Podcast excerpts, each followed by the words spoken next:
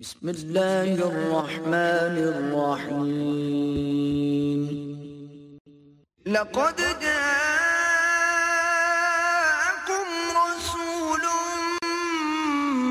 من أنفسكم عزيز عليه ما عنتم حريص عليكم بالمؤمنين رؤوف رحيم الحمد للہ الحمد للہ وکفا والصلاة والسلام على عباده الذين اصطفى خصوصا على افضلهم وخاتم النبیین محمد الامین وعلى آلہ وصحبہ اجمعین. اما بعد، فقد قال اللہ تبارک وتعالی كما ورد في سورة النور. اعوذ باللہ من الشیطان الرجیم. بسم اللہ الرحمن الرحیم.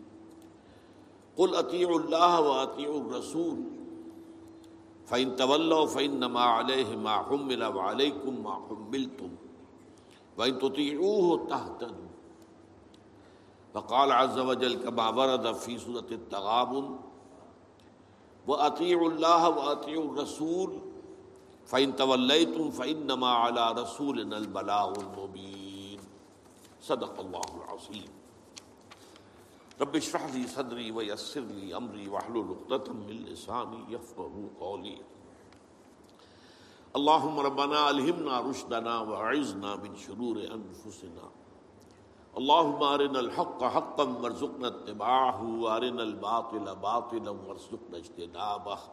آمین یا رب العالمین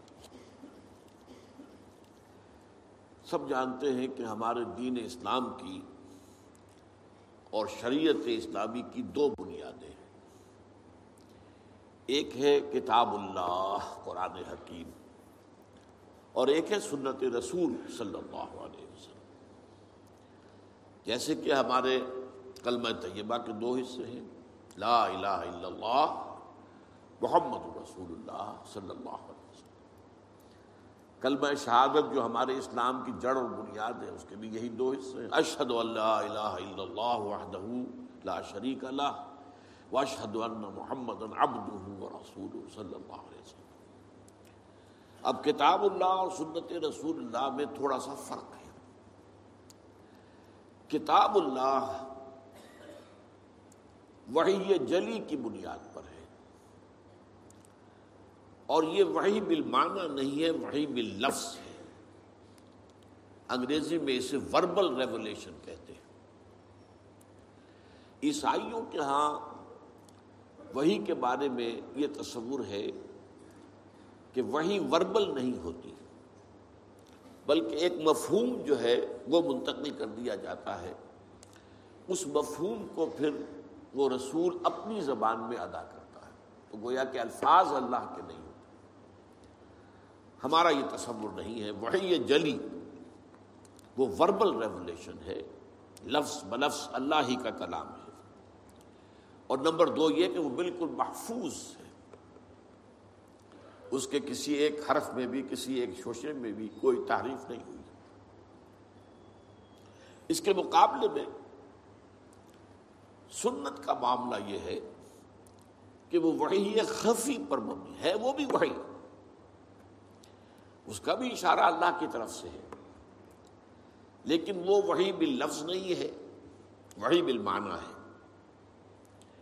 یہ مفہوم ایک ہے جو اللہ کی طرف سے آیا، لیکن الفاظ اللہ کے رسول صلی اللہ علیہ وسلم کے۔ اور نمبر یہ کہ دو یہ کہ اس کی حفاظت قرآن کی طرح کی حفاظت نہیں ہے۔ اس معنی میں تو حفاظت ہے کہ تاریخ انسانی میں صرف ایک مثال ہے کہ کسی کے اقوال اور اعمال کی صداقت اور صحت کو پرکھنے کے لیے لاکھوں انسانوں کی سیرت و کردار کا جائزہ لیا گیا اسباء الرجال جو علم مسلمانوں کا ہے، پوری انسانی تاریخ میں اس کی کوئی مثال ہے ہی نہیں۔ تو اس اعتبار سے حفاظت کی گئی ہے۔ حفاظت ہوئی ہے انڈائریکٹ ہے۔ اس معنی میں البتہ نہیں ہے کہ لفظ بلفظ ہر شے جو ہے وہ محفوظ ہو، بلکہ یہ بھی ہے کہ حضور صلی اللہ علیہ وسلم سے ایک مجمع میں کچھ لوگوں نے باتیں سنی پھر انہوں نے جو روایت کی تو ان میں تھوڑا تھوڑا فرق ہو گیا۔ اور یہ آج بھی آپ دیکھیں گے۔ میری کوئی بات اگر آپ جا کر لوگوں کو بتائیں گے تو ہر شخص کے بتانے میں کچھ فرق ہو جائے گا۔ چنانچہ جس کو کہا گیا ہے، ام السنہ، حدیث جبرائیل۔ وہ اربعین میں نمبر دو پر آئے گی۔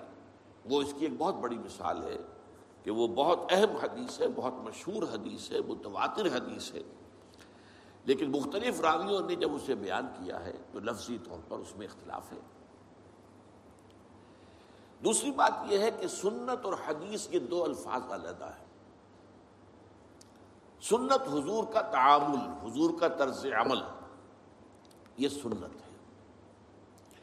اور حدیث اس کا ایک ریکارڈ ہے ریٹن ریکارڈ۔ سنت کو معلوم کرنے کے دو ذرائع ہیں۔ ایک حدیث، جس پر ہم گفتگو ابھی کریں گے مزید۔ ایک امت کا تواتر عمل۔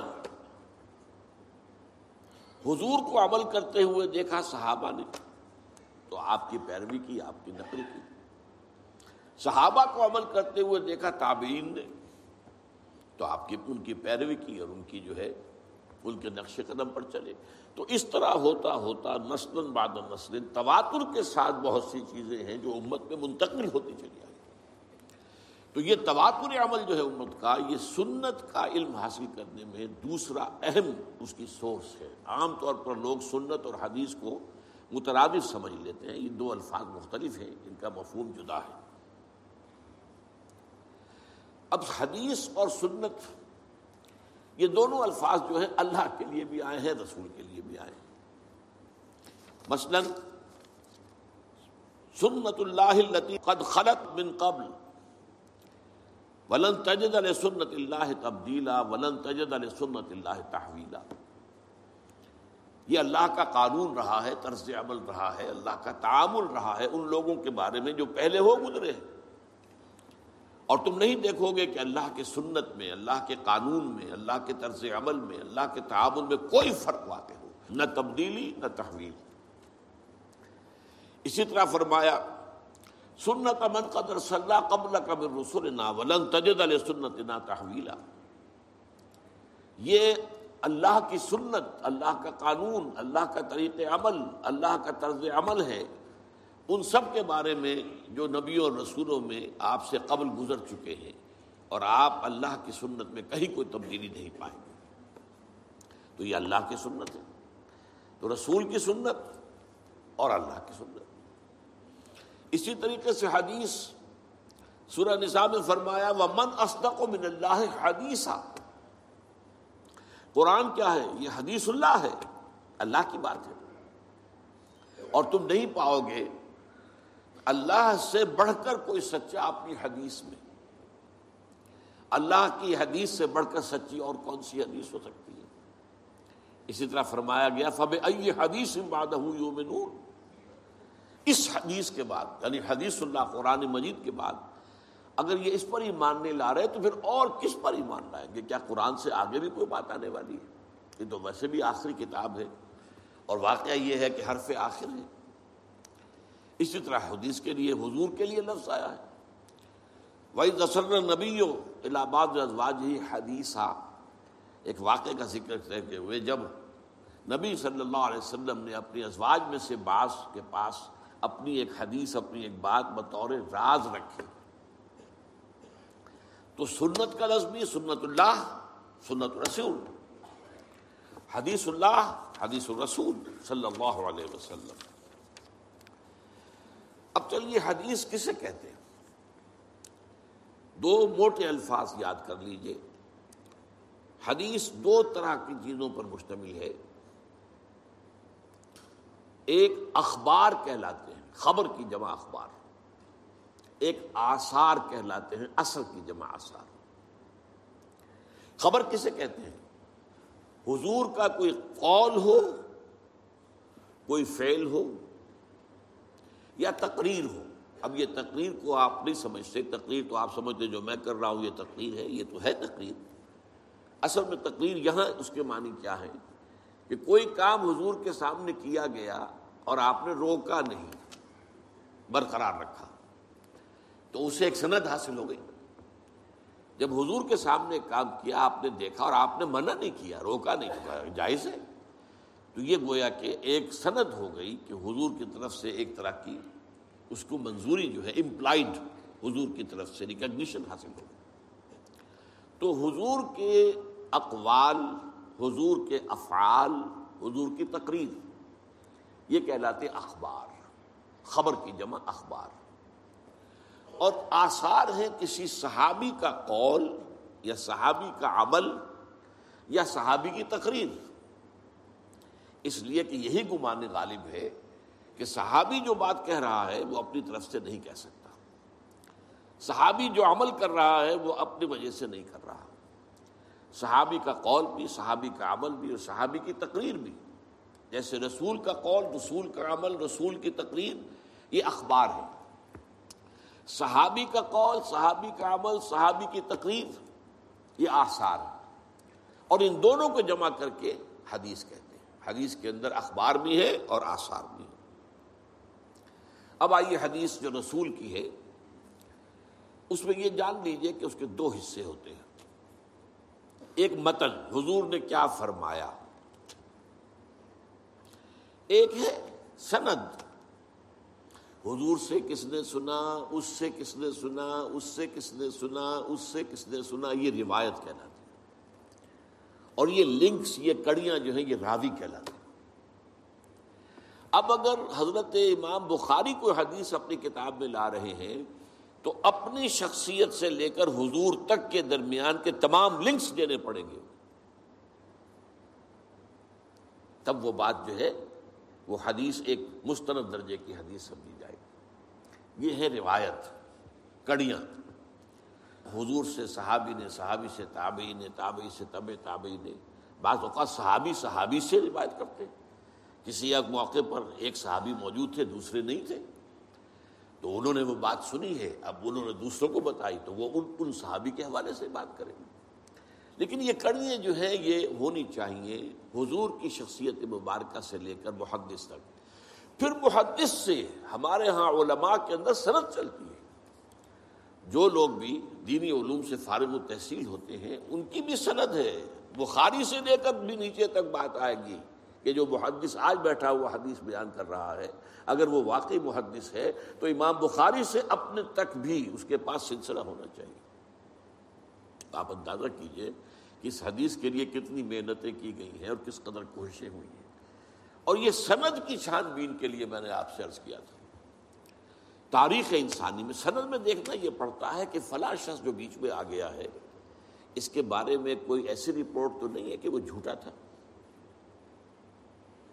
کوئی ایسی بات تو نہیں ہے کہ اسے کچھ یادداشت اس کی کمزور ہو گئی تھی؟ کوئی سوئے حفظ کا کوئی عارضہ تھا کہ بات یاد نہ رہتی؟ تو چھان بین تمام راویوں کی، اس کا نام ہے اسماء الرجال۔ لوگوں کے نام راویوں کے تمام نام اور ان کی سیرت و کردار کے بارے میں سند۔ جیسا کہ میں نے عرض کیا، تاریخ انسانی میں یہ معاملہ کبھی ہوا ہی نہیں۔ واحد ایک شخصیت ہے، محمد الرسول اللہ صلی اللہ علیہ وسلم کی، کہ آپ کے احادیث کو پرکھنے کے لیے تمام راویوں کے حالات معلوم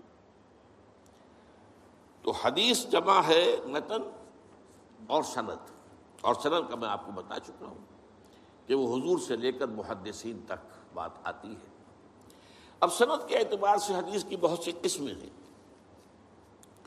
مثلاً یہ کہ مسند اور متصل وہ حدیث کہلائے گی جس کی ساری کڑیاں جو ہیں حضور سے لے کر محدث تک یہ انٹیکٹ ہے متصل ہے کہیں کوئی وقفہ نہیں آتا بیچ میں۔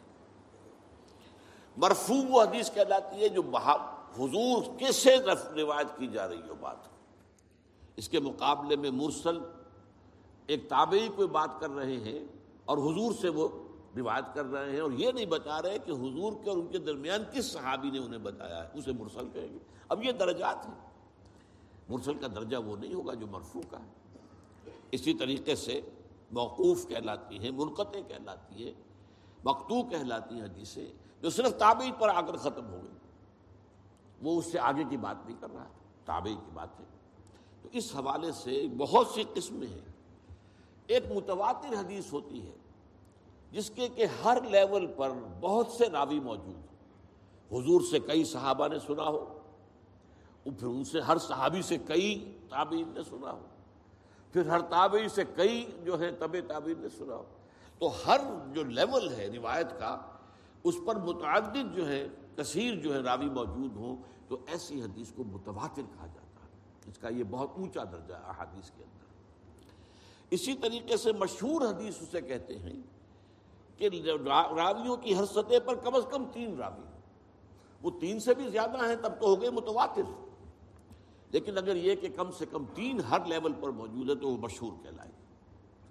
لیکن اگر کوئی ایک راوی ہے، چل رہا ہے، تو پھر اس کو غریب بھی کہیں گے، خبر واحد بھی کہیں گے۔ اسی طرح حدیث صحیح، حدیث حسن حسن لغیر ہی، حسن لذاتی، یہ مختلف جو ہے احادیث کے صنعت کے اعتبار سے مختلف درجے ہیں، مختلف قسمیں ہیں۔ البتہ اس کے بعد پھر آتا ہے حدیث ضعیف، کمزور حدیث۔ کمزور حدیث کسے کہتے ہیں؟ جس میں کسی ایک راوی کے بارے میں شک ہو کہ یا تو اس کا کردار جو ہے وہ معیاری نہیں تھا۔ اس کے اخلاق، اس کی سیرت، اس کے معاملات درست نہیں تھے۔ ایک راوی ہے بیچ میں ایسا۔ تو ذوف پیدا ہو گیا، کمزوری پیدا ہو گئی۔ اس روایت کے اندر، اس لنک کے اندر ایک کڑی جو ہے وہ کہ کمزور ہے۔ اور یا یہ ہے کہ اس کے بارے میں یہ معلوم ہو کہ اسے سوئے حافظہ، میموری جو ہے، وہ اس کی کمزور ہو اور اس کے اندر خرابی ہو، تو اس کے بھی شک پڑ جائے گا۔ تو اگر کسی ایک کڑی میں بھی ان دو میں سے کوئی ایک وس پایا جاتا ہو تو وہ حدیث ضعیف کہلائے اس سے پھر سب سے نیچے درجہ جو آتا ہے وہ آتا ہے موضوع کا، جس کے بارے میں محدثین نے تحقیق کر کے چھان بین کر کے یہ فیصلہ کر دیا کہ یہ تو گھڑی ہوئی حدیث ہے، جھوٹی حدیث۔ اس کی حضور کی طرف نسبت صحیح نہیں ہے۔ یہ پھر اپنی جگہ پر ان موضوعات کو بھی جمع کر لیا گیا ہے۔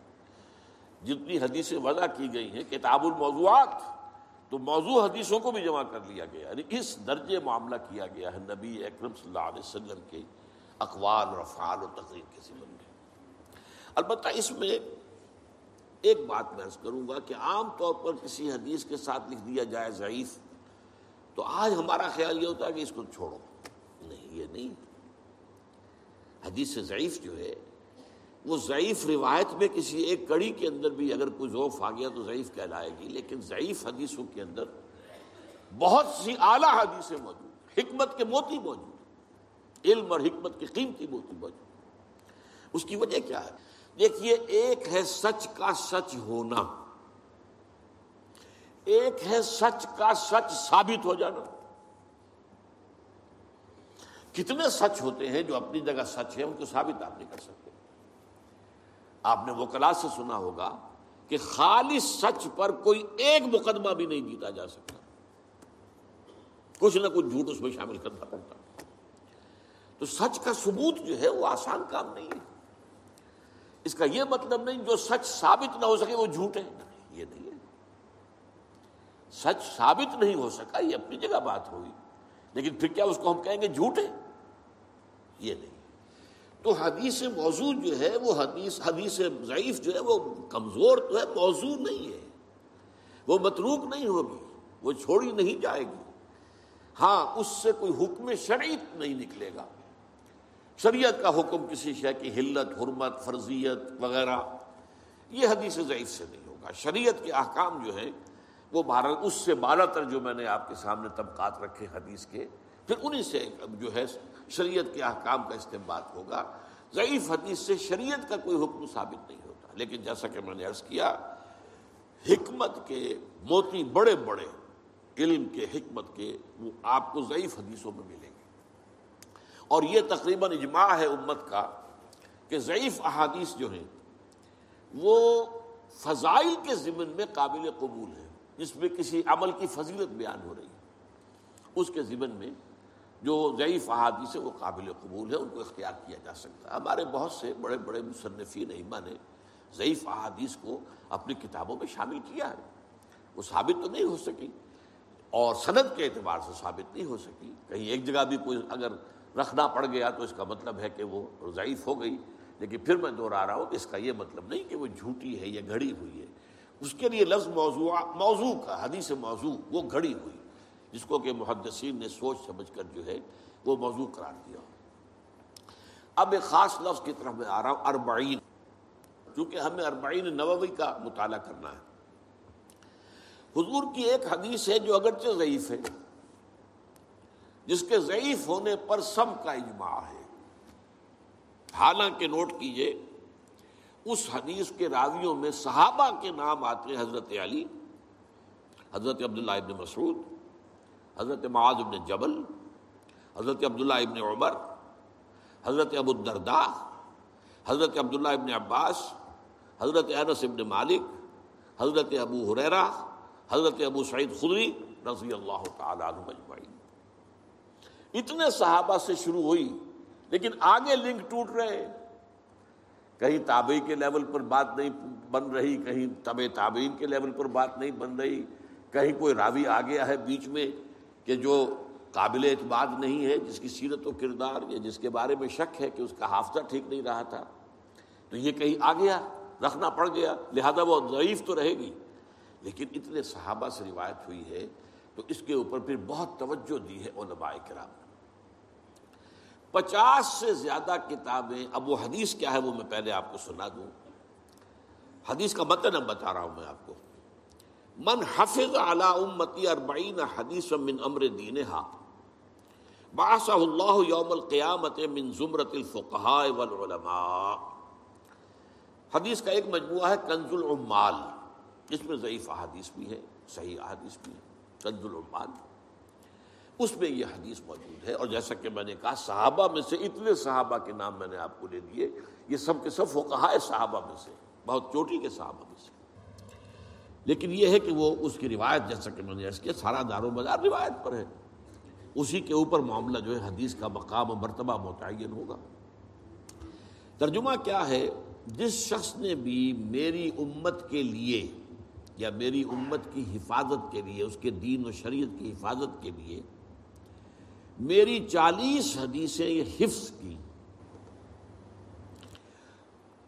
دین کے معاملے میں چالیس حدیثیں حفظ کی، اللہ تعالیٰ اسے اٹھائے گا قیامت کے دن، من زمرت الفقہا فقہا میں والعلماء اور علماء میں جس شخص نے بھی میری امت کے دینی معاملات سے متعلق میری چا، میری چالیس حدیثوں کو حفظ کر لیا، اب میں لفظ حفظ کیوں کر تم بول رہا ہوں؟ یاد کرنا میں نہیں کہہ رہا، اس کو اس کی وجہ ہے، حفظ کر لیا۔ اس سے اللہ تعالیٰ قیامت کے دن اٹھائے گا فقہا کے گروہ میں اور علماء کے گروہ میں۔ ایک روایت میں آیا ہے باش اللہ فقیحن عالمن اللہ اسے اٹھائے گا اس حیثیت میں کہ وہ فقیح اور عالم شمار ہو۔ حضرت ابو الدرداء کی روایت میں ہے وہ کنت لہو یوم القیامت شاف و شہید حضور فرما رہے ہیں، اس شخص کے لیے میں قیامت کے دن سفارش کرنے والا بھی ہوں گا اور شفاعت کرنے والا بھی ہوں گا اور گواہی دینے والا بھی ہوں گا اس کے حق میں۔ حضرت ابن مسعود کی روایت میں ہے، اس سے کہا جائے گا، قیل لہو ادخل من ای ابواب الجنت شیتا تم جنت کے جن دروازوں میں سے جس دروازے میں چاہو داخل ہو جاؤ۔ اور فی روایت ابن عمر، حضرت عبداللہ ابن عمر رضی اللہ تعالی عنہما کی روایت میں ہے کوتبہ فی زمرت العلماء و خشر فی زمرت الشہداء۔ اس شخص کا نام لکھ لیا جائے گا علماء کی فہرست میں اور وہ قیامت کے دن اٹھایا جائے گا، میدان حشر میں لایا جائے گا شہداء کے ساتھ۔ یہ میں نے حدیث کا آپ کو متن جو ہے، ایک تو بہت جو مشہور متن ہے، پہلے وہ سنایا ہے اور پھر مختلف راوی صحابہ کی طرف سے جو روایت ہو کر آئی ہے، تو اس میں تھوڑا تھوڑا جو فرق آیا ہے، وہ میں نے سنا دیا۔ اب یہاں نوٹ کیجیے کہ میں نے حفظ کے لفظ کو اس حدیث کے ترجمے میں کیوں برقرار رکھا؟ دیکھیے، حفظ کا ایک عجیب تصور تو ہمارے ہاں ہے۔ قرآن کا حافظ ہے، مفہوم جانتا ہی نہیں۔ یہ کیسا حافظ ہے؟ یہ تو نام کا حافظ ہے۔ صحابہ کرام میں اگر کوئی صرف حفظ کرتا تھا تب بھی چونکہ عربی اپنی زبان تھی مفہوم جانتا تھا۔ تو قرآن مجید کے متن کو اور اس کے مفہوم کو دونوں کو یاد کرنا اور ذہن میں رکھنا، بلکہ اس سے بھی آگے بڑھ کر۔ الاتقان فی علوم القرآن کے اندر ایک روایت ہے کہ صحابہ کرام میں سے جن حضرات کا خاص شغف قرآن سے تھا، جیسے حضرت عثمان ابن عفان، حضرت عبداللہ ابن مسعود رضی اللہ تعالی عنہ ان کا یہ کہنا تھا کہ ہم جب نبی اکرم صلی اللہ علیہ وسلم سے دس آیتیں پڑھ لیتے تھے، تو جب تک اس کے علم اور عمل دونوں کو حاصل نہیں کر لیتے تھے، آگے نہیں بڑھتے تھے۔ اب نوٹ کیا؟ علم اور عمل، الفاظ ہی نہیں، علم بھی یعنی تین چیزیں اب جمع کیجیے الفاظ ان کے حافظے میں محفوظ ہو جائے علم ان کے ذہن میں آ جائے اور عمل ان کی سیرت کا حصہ بن جائے۔ تین شرطیں پوری ہوں گی تو وہ حافظ کہلائے گا۔ اب اس اعتبار سے اس حفظ کے لفظ کو یہاں اپلائی کیجیے۔ جس شخص نے امور دینیا سے متعلق میری چالیس حدیثیں حفظ کی، میں نے اسی لیے پھر نسلوں کو تو برقرار رکھا۔ یعنی اس کے الفاظ بھی یاد کر لیے، وہ اس کے حافظے میں آ گئے۔ اس کا علم بھی سمجھ لیا، وہ اس کے ذہن میں آ گیا۔ اس پر عمل بھی کیا، وہ اس کی سیرت و کردار کا جز بن گیا۔ اس لیے کہ اسی بانی میں حضرت عائشہ صدیقہ رضی اللہ تعالی عنہ سے جب سوال کیا گیا، کچھ تابعی حضرات جمع ہوئے۔ اور آپ اندازہ کر سکتے ہیں کہ کیسی حسرت ہوگی تابعین کہ جیسے کہ قسمت کی خوبی دیکھیے ٹوٹی کہاں کمند دو چار ہاتھ جبکہ لبے بام رہ گیا۔ اگر ہم بھی چند سال پہلے دنیا میں آ جاتے تو حضور کی صحبت سے مستفید ہوتے۔ تو جتنا معاملہ قریب کا وہ حسرت اتنی زیادہ ہوتی ہے۔ ہمارا تو فصل چودہ سو برس کا ہے تو اس طرح کا کوئی تصوری دن میں نہیں آ سکتا۔ لیکن جن کا فصل اتنا ہی تھا، تو ان کی تو صورت وہی ہوگی کہ قسمت کی خوبی دیکھیے، ٹوٹی کہاں کمن، دو چار ہاتھ جب کے دبے بام رہ گیا۔ تو اگر ہم ذرا پہلے آ گئے ہوتے تو ہم حضور کی صحبت سے اور آپ کی دیدار سے ہم مشرف ہوتے۔ تو حضرت عائشہ ام المومنین رضی اللہ تعالی عنہ کے پاس کچھ تابعی آئے کہ ہمیں حضور کی سیرت سنائیے۔ اب عجیب بات دیکھیے حضرت عائشہ نے پلٹ کر سوال کیا اللہ تم تکرور قرآن کیا تم لوگ قرآن نہیں پڑھتے؟ انہوں نے عرض کیا، ام المومنین، قرآن تو ہم پڑھتے ہیں، ہم نے تو سیرت کی بات کی۔ حضرت ام المومنین، حضرت عائشہ صدیقہ، اور یہ جان لیجیے ان کا شمار بھی فقہا صحابہ میں ہے، چوٹی کے فقہا میں، حضرت عائشہ صدیقہ۔ انہوں نے جواب دیا کہا نا خلق قرآن حضور کی سیرت قرآن ہی تو تھی۔ یعنی قرآن مطلوع ہے، تلاوت کیا جاتا ہے۔ الفاظ اور حروف کی شکل میں تمہارے سامنے۔ وہ قرآن مجسم تھے۔ قرآن ان کی رگو پے میں سرایت کر گیا تھا۔ قرآن ان کی پوری شخصیت اس کا جزو لازم بن گیا تھا۔ تو کھانا خلق اور قرآن۔ اور ویسے بھی آپ دیکھیں، قرآن مجید کے اندر جب آپ پڑھیں گے تو بہت سی صورتیں جو ہے وہ تو معلوم ہوتا سیرت کے ابواب ہیں۔ سورہ انفال پڑھیے یہ غزوہ بدر کا بیان ہے، شروع شروع سے آخر تک۔ یہ ایک باب ہے سیرت النبی کا۔ آل عمران کا بڑا حصہ جو ہے وہ غزوہ عہد پر مشتمل ہے۔ اس طریقے سے، اسی طریقے سے سورہ توبہ کا بڑا حصہ جو ہے غزوہ تبوک سے متعلق۔ ہے اس حوالے سے بھی سیرت بنتی ہے، لیکن یہ کہ وہاں اس مفہوم جو ہے بہت مختلف ہے کہ قرآن کی جملہ تعلیمات اس کو مجسم شکل میں دیکھنا ہو تو محمد صلی اللہ علیہ وسلم، تو تم قرآن پڑھو، اسی کے آئینے میں تمہیں محمد صلی اللہ علیہ وسلم کی سیرت نظر آ جائے گی۔ اچھا اب یہ جو حدیث میں نے آپ کو سنائی ہے، جیسا کہ میں نے عرض کیا، اس پر اجماع ہے کہ یہ ضعیف ہے۔ لیکن اس کے ساتھ اشتغال جسے کہتے ہیں۔ اس کے ساتھ دلچسپی، اس کے ساتھ معاملہ، اس کا پڑھنا پڑھانا۔ پچاس سے زیادہ ام دین اور علماء نے ان کا مجموعے چالیس چالیس حدیثوں کے اپنے مرتب کیے۔ لہذا یہ کیٹیگری بن گئی۔ الاربعون، چالیس حدیثیں فلاں کی، چالیس حدیثیں فلاں کی، چالیس حدیثیں شاہ ولی اللہ دہلوی رحمۃ اللہ علیہ وغیرہ وغیرہ۔ اس سے پہلے بھی ہمارے بڑے سلف کے اندر نہ معلوم کتنے لوگوں نے اربعون مرتب کی اور بہت سے لوگوں نے پھر صرف مرتب ہی نہیں کی ہیں، ان کی شروع لکھی ہے اب اس میں نوٹ کیجیے کہ یہ جو کتاب ہم پڑھیں گے، اس کے مرتب کرنے والے امام نبوی ہیں۔ نبوا ایک قصبہ تھا دبش کے قریب۔ ان کا پورا نام ہے امام یحییٰ بن شرف الدین نبوی چھ سو اکتیس ہجری میں پیدا ہوئے ہیں اور چھ سو چھہتر ہجری میں فوت ہو گئے۔ یعنی میں نے جب حساب لگایا تو کل پینتالیس برس ان کی عمر ہوئی۔ لیکن وہ حدیث کے بہت بڑے فاضل۔ یہ تو ایک مختصر مجموعہ ہے جو ہم پڑھیں گے۔ لیکن یہ ہے کہ اس کا، ان کی ایک بڑی کتاب ہے، ریاض الصالحین۔ وہ بہت مقبول ہے، بہت مقبول ہے، بہت مقبول ہے۔ اور تمام اربعون جو مرتب کیے گئے، ان میں سب سے زیادہ مقبول اور مشہور یہ امام نبوی کی اربعین۔ اصل میں اربعین نہیں، لفظ اربعون ہے۔ الاربعون النوویہ لیکن اردو میں ہم فارسی ترکیب سے، آپ بھی جب دیکھیں کہ کتاب چھپ کر آپ کے سامنے آئے اربعین نبوی۔ تو یہ فارسی ترکیب کے اعتبار سے اس میں زیر لگا ہوا آپ پائیں گے۔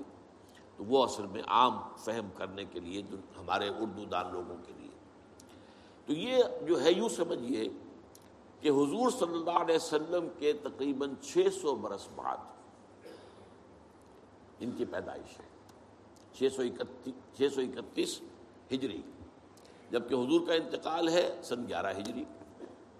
تو چھ سو بیس برس کا فصل ہے اور چھ سو چھہتر میں ان کا انتقال ہے۔ ان کی کتاب ہے اربعین نبوی جو انشاءاللہ ہم مطالعہ کریں گے۔ اب جو چند منٹ ہمارے پاس باقی ہیں، میں اس میں آپ کے سامنے یہ عرض کر دوں۔ اس وقت دنیا میں دو فتنے بہت عظیم ہیں اور بدقسمتی سے دونوں کو بڑا فروغ حاصل ہو رہا ہے۔ اور دونوں کے تعلق آ حضور صلی اللہ علیہ وسلم کی شخصیت سے۔ ایک ہے ختم نبوت کی مہر توڑنے والا فتح نہیں نبوت کا دعویٰ۔ یہ ہمارے اس دور میں کچھ عرصے پہلے ایران میں ایک شخص بہاولہ اٹھا۔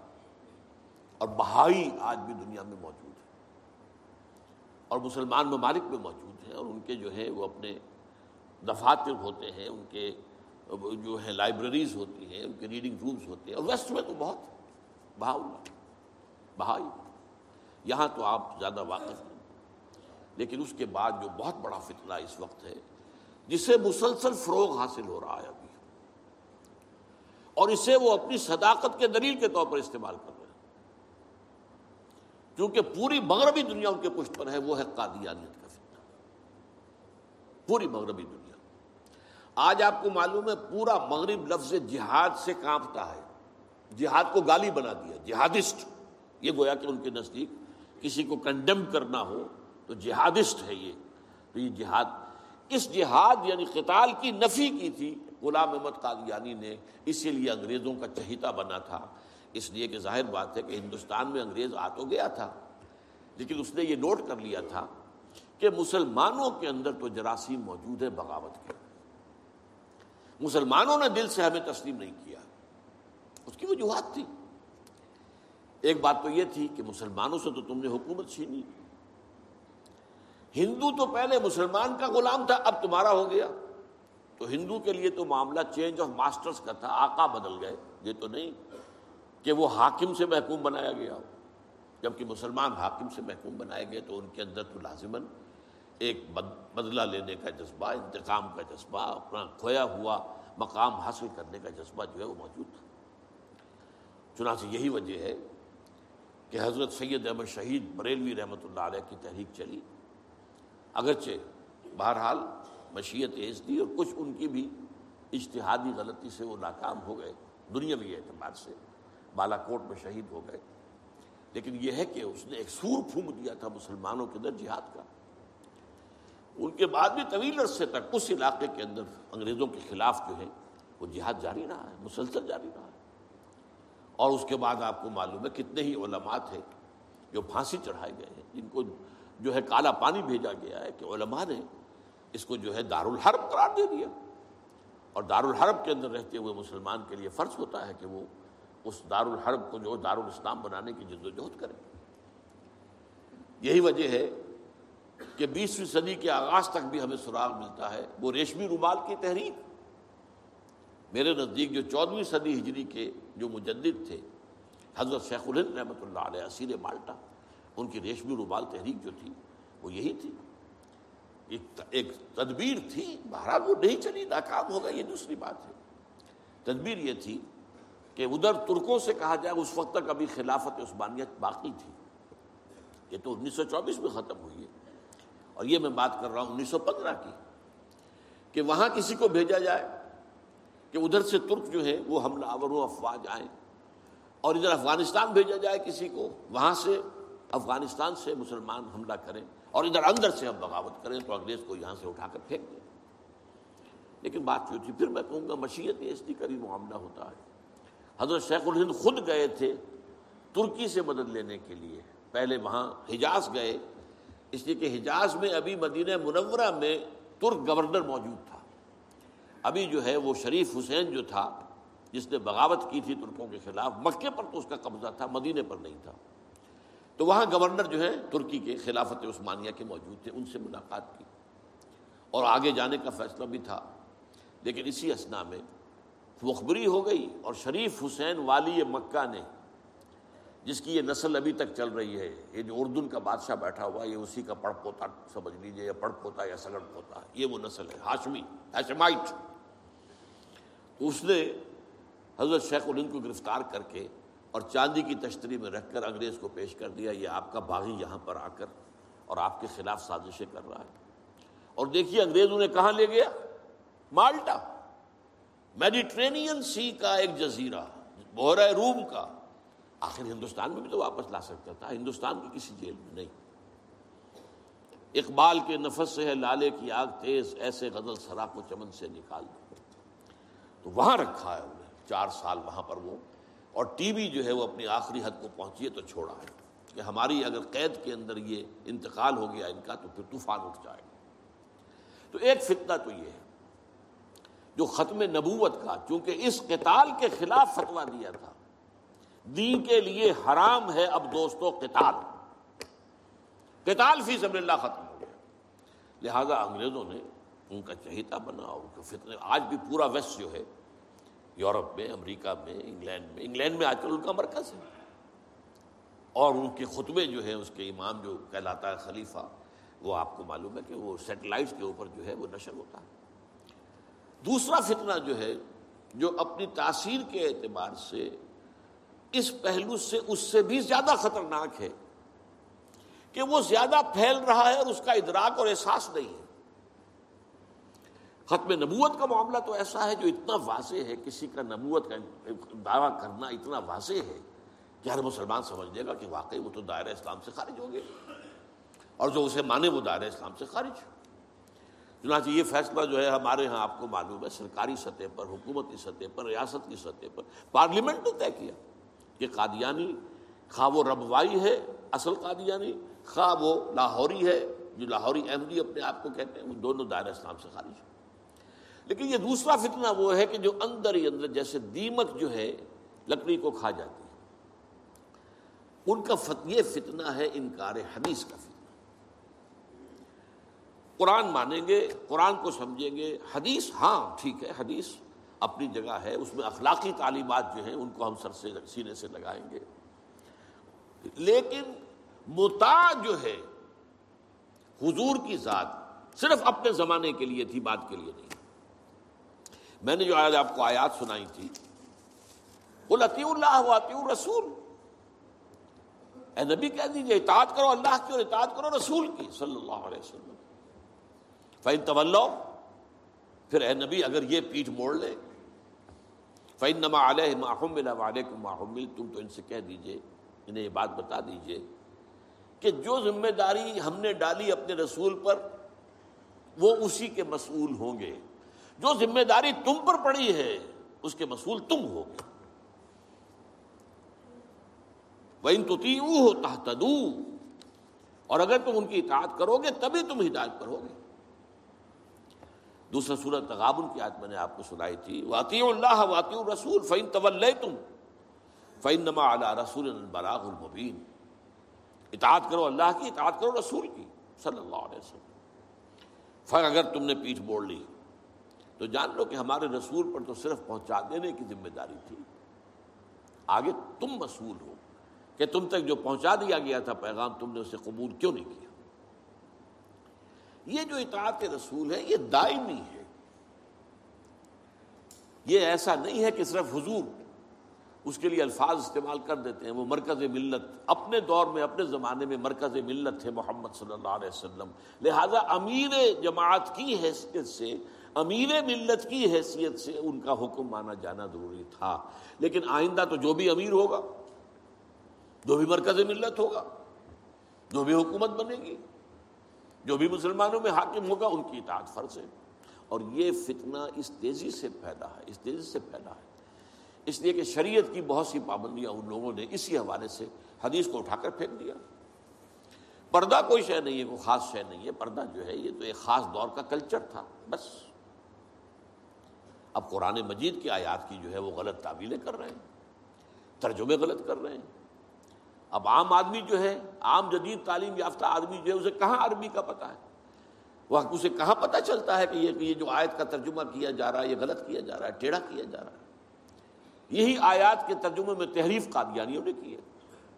ان کا ایک عام مبلغ اور ان کے زیر اثر کوئی شخص آئے، آپ سے بات کرے، آپ ہکا بکا رہ جائیں گے، وہ آیتوں پر آیتیں پیش کرے گا، لیکن ترجمے اس کے غلط کر رہے ہیں۔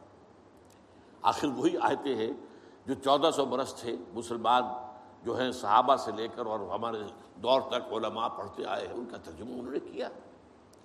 تو یہاں پر بھی یہ ہے کہ وہ تعویلیں غلط کرتے ہیں اور ایسی ایسی تعویلیں کہ ذرا سے بھی عقل اگر ہو، ہوتا کیا ہے؟ انسان کی مت ماری جاتی ہے۔ کسی خاص معاملے میں آپ کسی شخص سے متاثر ہو گئے، اب اس کی ہر بات آپ قبول کرتے جائیں گے، اس پر جو ہے تنقیدی نگاہ نہیں ڈالیں گے۔ یہ کمزوری ہے۔ چنانچہ ایسی ایسی تعویلیں بھی ہیں کہ یہ قرآن مجید میں جو آیا ہے کہ چور مرد ہو یا عورت ہو، ہاتھ کاٹ دیے جائیں۔ اس کا مطلب ہاتھ کاٹنا نہیں ہے، تو مولویوں نے خام کا غلط بات سمجھی ہے، تو بڑا وحشیانہ فیل ہے۔ اس کا مطلب یہ ہے، ہاتھ کاٹ دو، جیسے کہ کبھی والدین کہتے ہیں اپنے بیٹے بیٹے تم نے تو ہمارے ہاتھ کاٹ دیے۔ یعنی کوئی معاملہ ایسا ہے کہ تم نے ایسی بات کر دی ہے کہ اب ہمارے پاس کوئی، کچھ نہیں رہا، کوئی چارہ کاری نہیں، تو گویا کہ تم نے ہمارے ہاتھ کاٹ دیے۔ تو ایسا معاشرہ پیدا کر دو کہ چوری کی ضرورت ہی نہ ہو۔ بس یہ ہے، ہاتھ کاٹ دینا۔ معذر حالانکہ قرآن مجید اس کے بعد کہتا ہے جزال لما کسبا نکالم من اللہ۔ یہ جو سزا ہے اللہ کی طرف سے اور ان کے کیے کا کرتوت کا بدلہ ہے، یہ بات کہی جا رہی ہے۔ تو یہ جو ہے ایسا نظام قائم کر دینا، یہ کوئی سزا ہے؟ یہ کوئی عبرت کی بات ہے؟ یہ تو بہت اچھی بات ہے۔ لیکن یہ کہ وہ لوگ جو پرویز غلام احمد، پرویز عجیب بات یہ ہے کہ پنجاب نے یہ دو غلام احمد پیدا کیے۔ غلام احمد قادیانی، غلام احمد پرویز۔ ایک نے مہر ختم نبوت کو توڑا اور ایک نے حدیث کے بارے میں اور مستقل طور پر سنت رسول کو شریعت کے بنیاد ہونے کی حیثیت سے چیلنج کر دیا۔ اور یہ فتنہ میں آپ سے عرض کر رہا ہوں، آج چونکہ جیسے قادیانیوں کو پوری مغرب کی سپورٹ ہے، ایسے اس فتنے کو بھی کیونکہ وہ کلیش آف سویلائزیشن میں اسلامی تہذیب کو ختم کرنے کے درپے ہو گئے ہیں۔ اور اسلامی تہذیب کا اور شریعت کا دار و مدار اکثر و بیشتر تو حدیث پر ہے، سنت پر ہے۔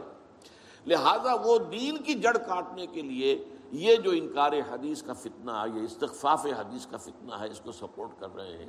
اور رینڈ کارپوریشن کی جو سفارشات ہیں، ان میں شامل تھا یہ کہ ایسے ماڈرنسٹ کہ جو اسلام کی ایسی تعبیریں کریں جو ہماری تہذیب کے ساتھ مماثل ہو جائیں۔